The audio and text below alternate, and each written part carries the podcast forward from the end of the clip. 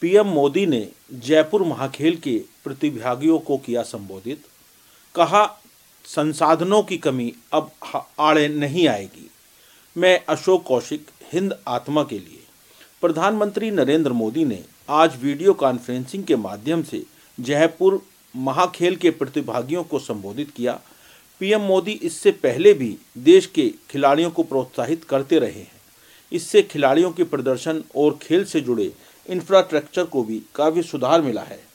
PM Modi ने अपने संबोधन में कहा कि जहाँ सीख होती है, वहाँ जीत अपने आप सुनिश्चित हो जाती है।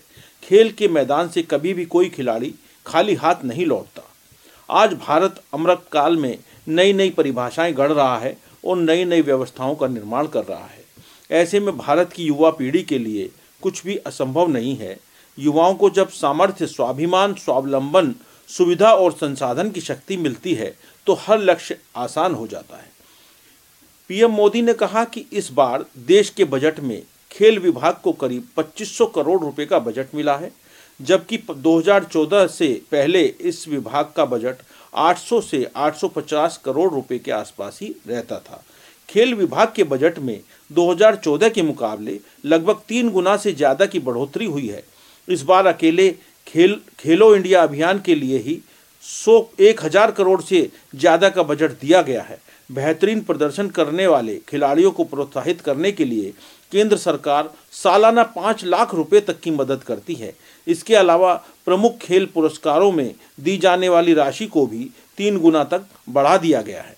उन्होंने कहा कि ओलंपिक जैसे वैश्विक प्रतियोगिताओं में भी सरकार अब पूरी शक्ति से अपने खिलाड़ियों के साथ खड़ी है।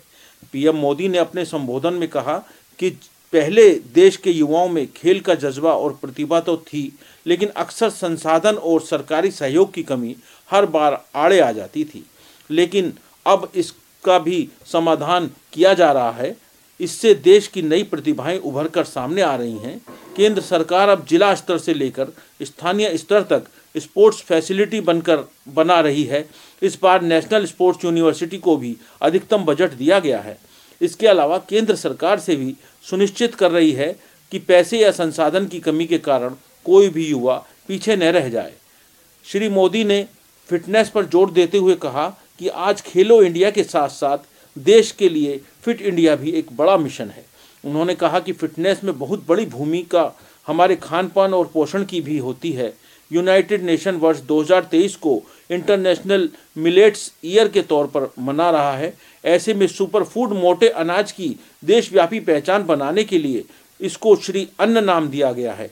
पीएम मोदी ने लोगों से अपने खाने में श्री अन्न या मोटे अनाज को शामिल करने का आग्रह भी किया है। मोदी ने कहा कि आज के युवाओं को केवल एक क्षेत्र में सिमटकर नहीं रहना चाहिए, इसलिए देश भी युवाओं के सर्वांगीण विकास के लिए काम कर रहा है।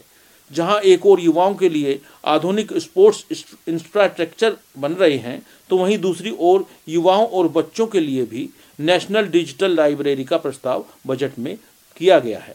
नेशनल डिजिटल लाइब्रेरी के ज़रिए विज्ञान, इतिहास, समाजशास्त्र, संस्कृत जैसी किताबें शहर से लेकर गाँव तक हर स्तर पर डिजिटली उपलब्ध होंगी। यह सबके लिए लर्निंग एक्सपीरियंस को नई ऊंचाई देगा। पीएम मोदी ने कहा कि स्पोर्ट्स केवल एक विद्या ही नहीं है, बल्कि स्पोर्ट्स एक बड़ी इंडस्ट्री भी है।